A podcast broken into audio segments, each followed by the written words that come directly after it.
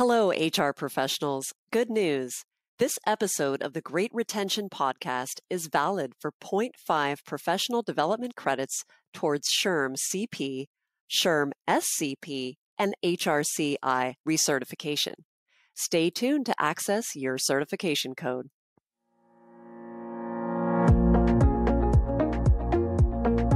Culture is the business, is the culture. Those two things are not separable in any way, shape, or form.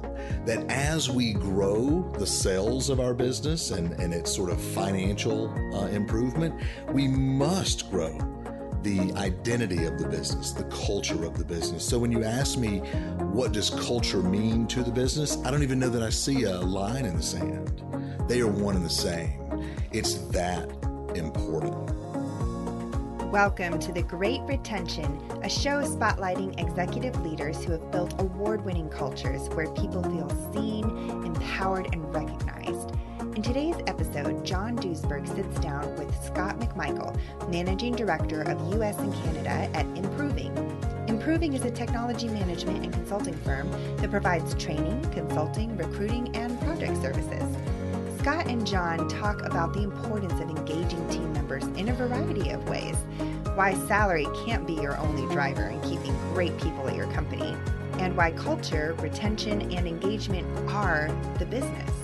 Let's jump into the conversation with Scott McMichael. Over to you, John. Scott, thank you so much for joining us today on the Great Retention podcast. Really appreciate you joining us here at the Atlanta Tech Village. It's good to be here, man. I'm excited to talk about this important topic with you and your listeners. Awesome. Well, let's jump in. So, first, let's start.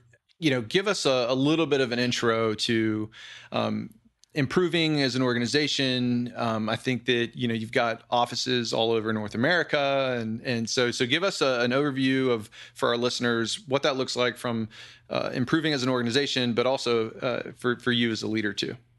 Improving is a technology consulting organization, so we do a lot of things, but summed up, it's technology transformation, it's software product engineering, a lot of systems integration, and the coaching and the training that back up those services. You said before, we're across North America now, 12 offices and about 1,600 improvers. 1,600, okay. 12 offices, so folks spread out, right? Very spread out. Okay. Probably in every state in the union. Wow, okay. So, one of the things that I hear from leaders today that perhaps used to have employees together was, hey, we were able to, call the all employee meeting and basically focus on our culture, right? And our purpose and our values, right? But I have to believe has a challenge, being more spread out, but it sounds like your team was already, you had these offices even prior to the pandemic and going remote. Is that right? That's true. So what's same and what's different is we had the luxury of understanding remote and distributed teams, but we also expected to be able to get to one of those 12 offices, to commune in those offices on a pretty regular basis and sort of be at that fountain of culture once in a while. And for a time that went away. And now rebuilding and rethinking that is what's for dinner right now. Yeah. So tell us a little bit more about the culture of Improving. Tell us a little bit about, the why behind Improving and also what culture means to you as a leader. Sure. So we do try to be a very purpose-driven organization. And our purpose is to positively and permanently change the profession of the IT professional. It kind of conjures up that thought of the Saturday Night Live skit, and I forget the character's name, but he comes in and says, "Move," and the guy has to move over to the side, or maybe that IT professionals just cost a lot of money, and that IT projects are slow moving with questionable result. So we began to think about what that purpose could mean as a partnership to our clients and permanently and positively changing that perception as people who could be profit center, who could develop the best products and the software that people wanted to use for good reason. Yeah. So that's sort of our why, our purpose. It's very closely tied to our day-to-day business. And then, John, you ask about what culture means to us. I'll put it like this. In a recent national town hall, you know, the proverbial Q&A across a remote town hall, one user said, hey, how do you at the executive level see us maintaining culture as we continue to grow this business and 12 offices becomes 13 and 14 because that growth is inevitable in our team?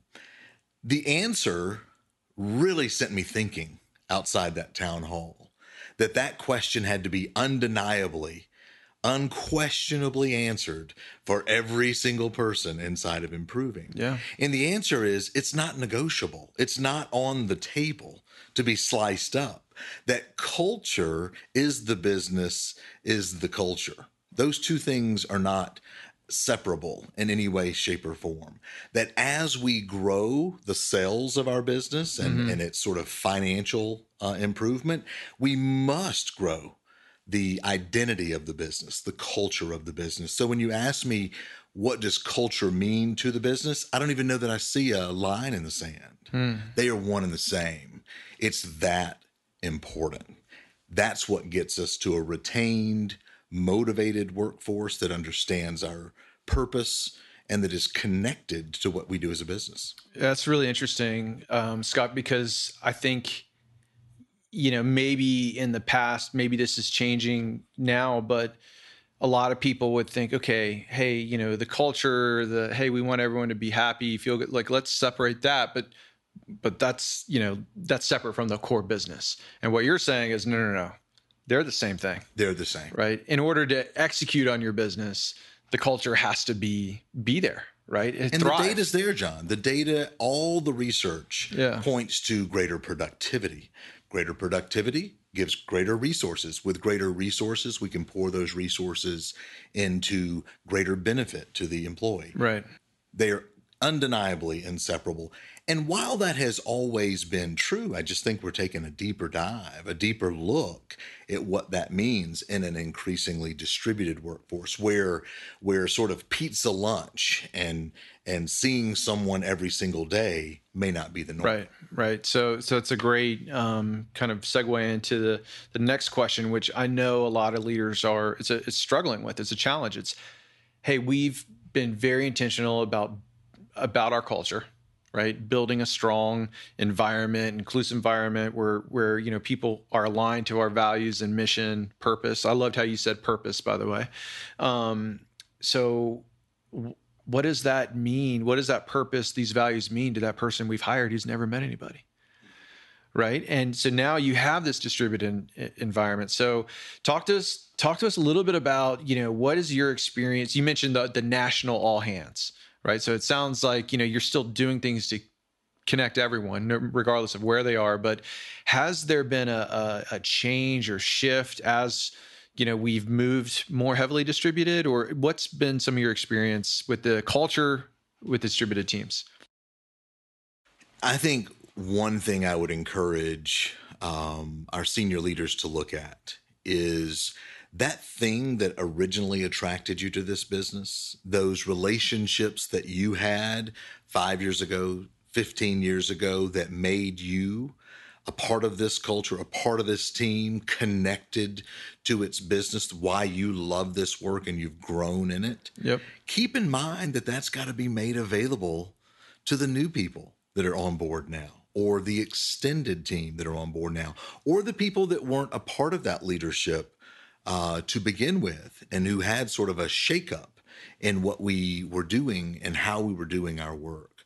So I believe it's first important to not take that for granted, that there is a shift and a change in maybe the team members' mindset, but also in how we think about that leadership. And I do know from conversations I've had this year that some of my more senior leaders had forgotten how important it was for them, because actually they are having a productive, connected, remote work environment. Right, right. But how did we get to there? And so as we grow and expand, boy, it's undeniably important and not to be taken for granted that the newer team members didn't have that previous 5 years of cultural infusion. That's an interesting point. I know for us with our company at Cool Leaf, we fly everyone in once a quarter. And the feedback we get is that is people's most favorite thing that happens is to actually get to just, get to, I love the comment, I didn't realize you were that tall, right? You look a lot shorter in Zoom, right? And it's just getting to know, on a more personal, authentic level, the person that you're working with, right? And you're working long hours, you're committed, going through tough times, all of these things. And so it's a great reminder. What you said there is prior to, hey, we had this opportunity to build those relationships, perhaps on a more day-to-day. Now some folks coming in haven't had that foundation, right? And so it's just constantly, I guess, looking for opportunities to create connection. And that kind of leads me to the next question, which I know is something really important to you, which is building community, right? And so, tell us a little bit more about, at Improving, perhaps how you've approached this from a leadership perspective to make sure that there's opportunities to build those connections, that authentic community. Tell us a little bit more about that. Thanks for bringing that up. Community is capital C to me. It sits right there inside of client, right there inside of culture and with inside client, because community inside the philosophy of Improving is what we're doing every day. It's happening inside of a team, but it's also happening inside of a relationship to that client. It's also happening in an expanded community when you consider all of the stakeholders of your business and how they can be involved. And so being intentional about that community. Let me be specific. Yeah. For some people, that might be a technical community. What helps them stay connected to work is something technical or functional about their work. They want to make sure that among their team in the CFO's office, they are doing good work and improving those processes.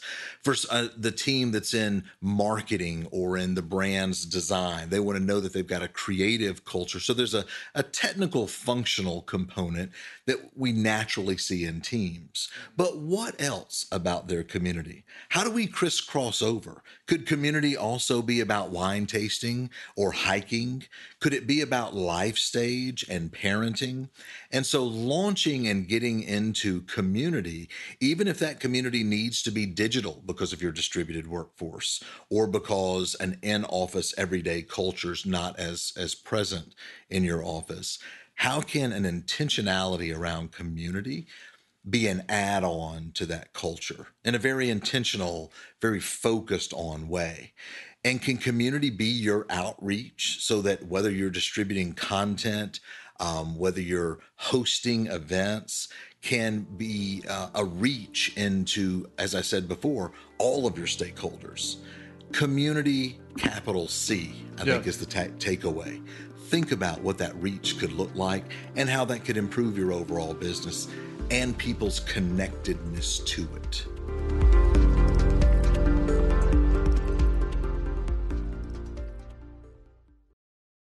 Yeah, I know. For me, I've got my wife is due in October, and so I'll take all the community around tips for parenting that I can get right now. But it's interesting, what you said, because I think when I hear community, a lot of times my mind goes to more of the social, we'll call it fun, like the hiking and so forth. But there's actually a whole other side that's really meaningful, which is the technical. And so it is, you know, because that fosters skill development and just overall growth, and you know, and there's a lot of passion there, and a lot of connection that can be made. And so I like what you're saying is community can have a lot of different flavors, right? Even within your organization and the overall reach that you do there. And so no, that makes a lot of sense. You know, one of the things, Scott, that you know, that we hear, big buzzword, right, is the Great Resignation. And so, you know, this might go back into how you have approached community at Improving, but I'm curious, what are some of the things that you've done from a leadership perspective to really focus on retention? Right. And perhaps this is part of that community and connection, but this is a big topic a lot of leaders are talking about. So I wanted to get your take on, well, the retention side of it. Absolutely. And there is no conversation I have with leaders that doesn't come back to what's going on with employees, retaining employees, especially the great employees that have helped us get to this place, what's going on in their minds, what's newly important to them, et cetera. You know, when you said the Great Resignation, I mean, every time I hear it, it literally is a gut wrench. So you won't hear me say it because I just don't even like the term. Okay. I don't like how it leaves my lips. I refuse to lean in to Great Resignation. And so I just love what your team at Cool Leaf's doing about great retention and getting this word out and sharing as much knowledge as we can about creative new ways to think about it. I think that's the focus. The cup half full says, then how do we retain?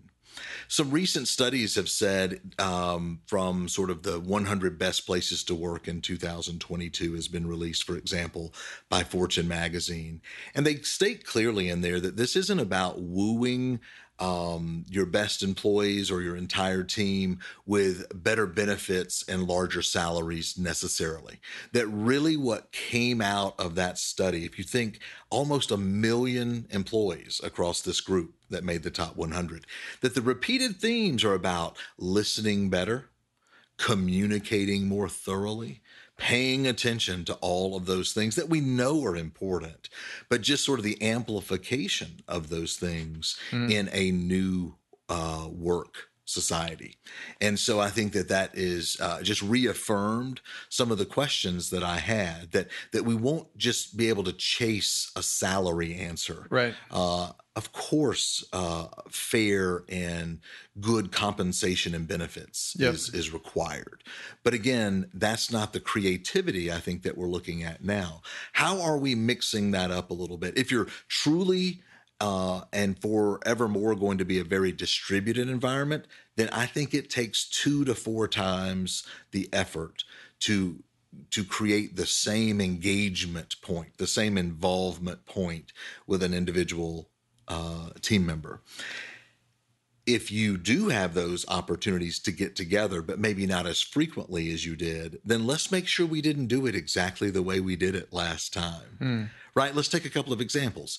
A lot of organizations celebrate monthly birthdays, let's say.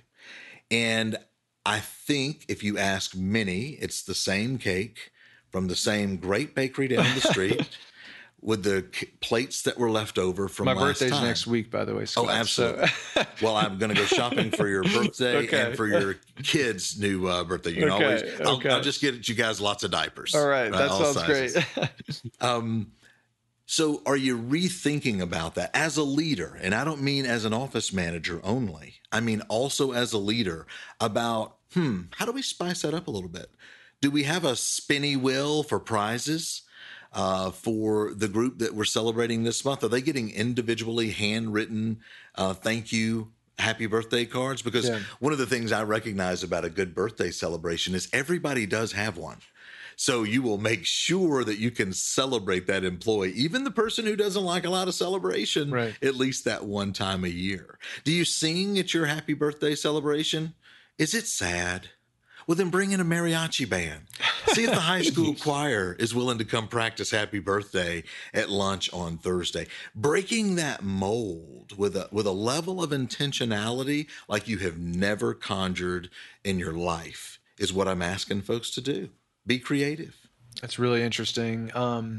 So one of the things that, you know, we focus on and what we talk to other leaders about is having a strategy around your employee experience, right? And think about all the detail that goes into your customer experience, how we onboard a customer, you know, have checkpoints, making sure they're getting value, all of these things. We spend so much time, right?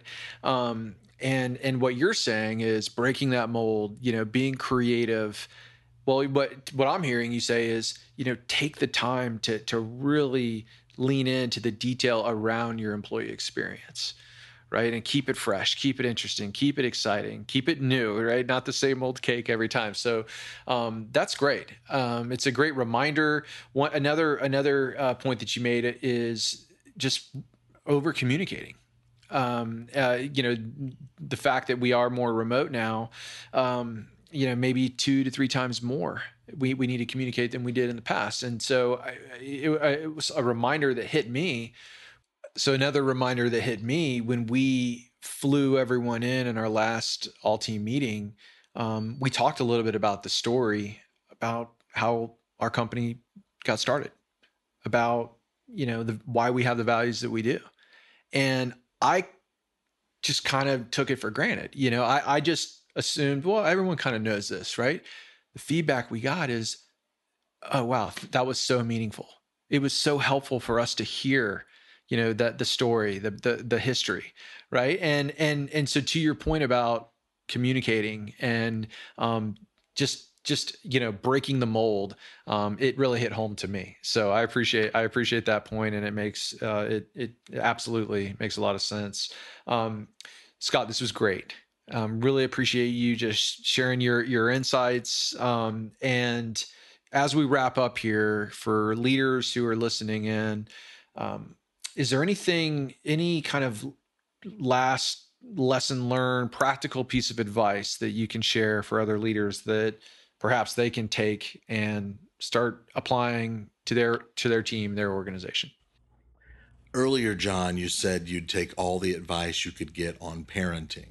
Yes. So the book that I'm thinking of for parenting are All the Mistakes I've Made, right? So it's, okay. When you ask that question, I think, oh, there's a long list of mistakes I've made. I'll give you one example of a mistake. As it turns out, I said earlier, 2 to 4 times the effort. And I do believe teams are trying to figure out the new way that their organization works. But as it turns out, it's not a fire hose. As it turns out, it's sort of pick your lane, understand your place. You know, so if you go to the mega buffet, you probably shouldn't choose something from every single bowl on the buffet, right? Maybe you kind of pick a lane. And so one thing I would say is understanding that and probably communicating that. As you turn on that fire hose of community, as you break into some creative new ideas, one of the things we've learned on the other side of this is it comes hard and fast at those that may not need as much or aren't as extroverted or externally powered. Yeah, that's an interesting point. So I would throw that out there as one thing that we have learned. On the other side, I would say own it, leaders. This is not a thing that can be delegated. It is a thing that can be teamed with, right? But that your role in especially the C-suite, let's say for today's purposes, at that level of executive management, culture, retention, engagement is your business. We're all in some way formed around the people that are in our business. And so I think really taking a close look at what owning that means. What if we saw ourselves a little less CFO and a little more cruise director? What if we saw ourselves as someone who understands that in implementing bingo cards into our monthly meeting might be a fun way to make people know that I'm pouring into them and that I'm taking some cycles to think about creative engagement as an equal part of what I'm doing and not just thinking about accounts receivable alone, that it really is the balance, the scale of both. And I also think that our leaning deeply into the diverse ideas that are out there. I think the perspectives that people have had on the new work environment have brought out a lot of new ideas, and asking leaders to really lean in to be inclusive about those ideas so that we're not looking for culture fit. We're actually looking for culture add. Culture enhancement, right, is what's going to give us a broader, more global way to grow our businesses together. Scott, this is great. Really appreciate all the insight, the wisdom. Thanks, John. I'm going to own it. Every day. Love it. Okay. Well, thank you so much for being on The Great Retention with us today, Scott. Thanks, man. We appreciate you guys. That wraps up another edition of The Great Retention. Thank you for joining us and being a leader who genuinely cares about recognizing and empowering the everyday hero and the team members around you. We are proud to support your leadership journey and grateful for your support of this podcast. If you haven't already, please rate the show on Apple Podcasts and share it with a friend. This helps us get this content in front of more aspiring people-first business leaders. If you'd like more perspectives on how to create exceptional cultures around award-winning talent, go to coolleaf.com and sign up for our newsletter to get them straight into your inbox 2 times per month. This podcast wouldn't be possible without the help from our production team at Chat with Leaders Media. Learn how you can launch your own podcast to grow your business at chatwithleaders.com. Thanks again for listening. Now go be people first leaders by celebrating and connecting your people today.